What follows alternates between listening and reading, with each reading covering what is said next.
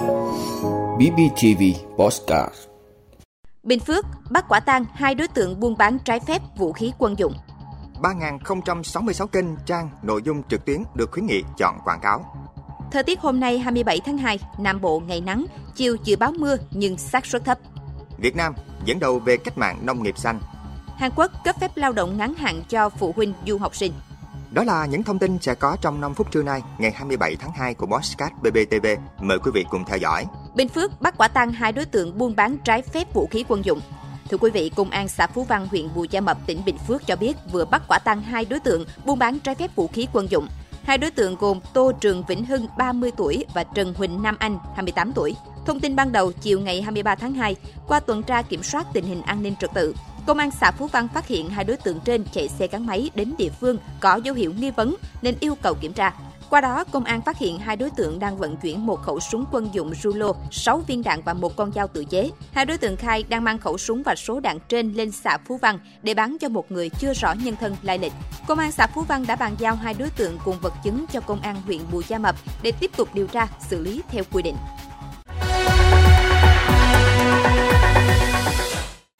3.066 kênh trang nội dung trực tuyến được khuyến nghị chọn quảng cáo.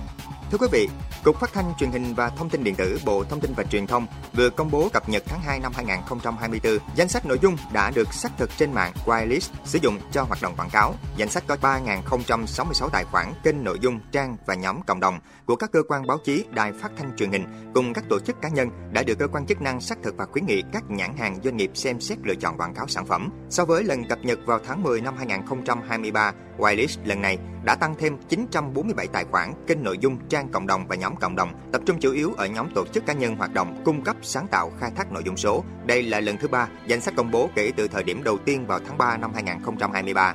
Bên cạnh danh sách whitelist có blacklist là danh sách các website có dấu hiệu vi phạm pháp luật. Trong lần cập nhật tháng 1 năm 2024, blacklist có 403 trang gồm các website quảng cáo cá độ, cung cấp trò chơi điện tử trái phép có tính chất cờ bạc, đổi thưởng.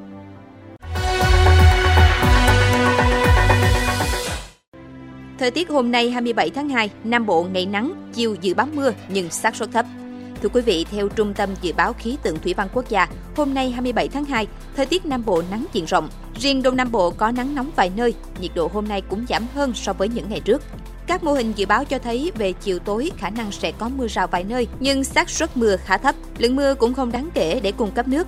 Trong khi đó, từ chiều hôm qua, không khí lạnh tăng cường đã ảnh hưởng đến thời tiết Đông Bắc Bộ, một số nơi ở phía Tây Bắc Bộ và Bắc Trung Bộ.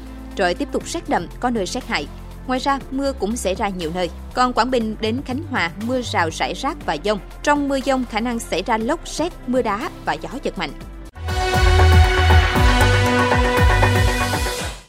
Việt Nam dẫn đầu về cách mạng nông nghiệp xanh Thưa quý vị, với đề án phát triển bền vững 1 triệu hecta lúa chất lượng cao và phát thải thấp gắn với tăng trưởng xanh vùng đồng bằng sông Cửu Long năm 2023, Việt Nam đang được bạn bè quốc tế đánh giá là nước dẫn đầu cuộc cách mạng nông nghiệp xanh trong giai đoạn hiện nay. Đây là nỗ lực rất có ý nghĩa của Việt Nam góp phần thúc đẩy nông nghiệp xanh và bền vững.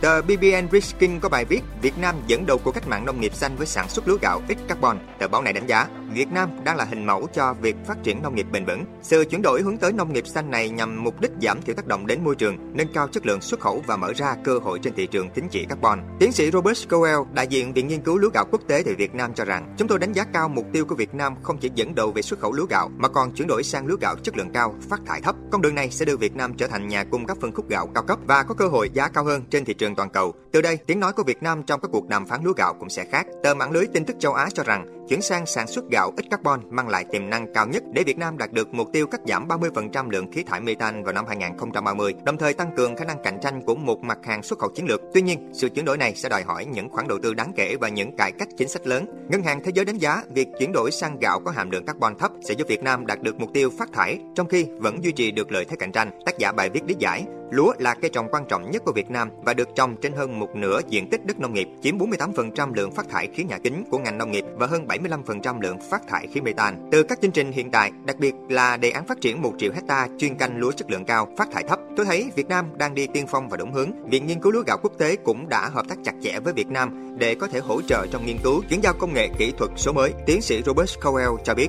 Trang của Tổ chức Lương thực và Nông nghiệp Liên Hiệp Quốc FAO đánh giá nông nghiệp vẫn đóng vai trò chủ đạo, đóng góp khoảng 14% GDP của Việt Nam. Đó là lý do tại sao phát triển nông nghiệp bền vững là lĩnh vực ưu tiên hàng đầu trong hợp tác của Việt Nam và tổ chức này.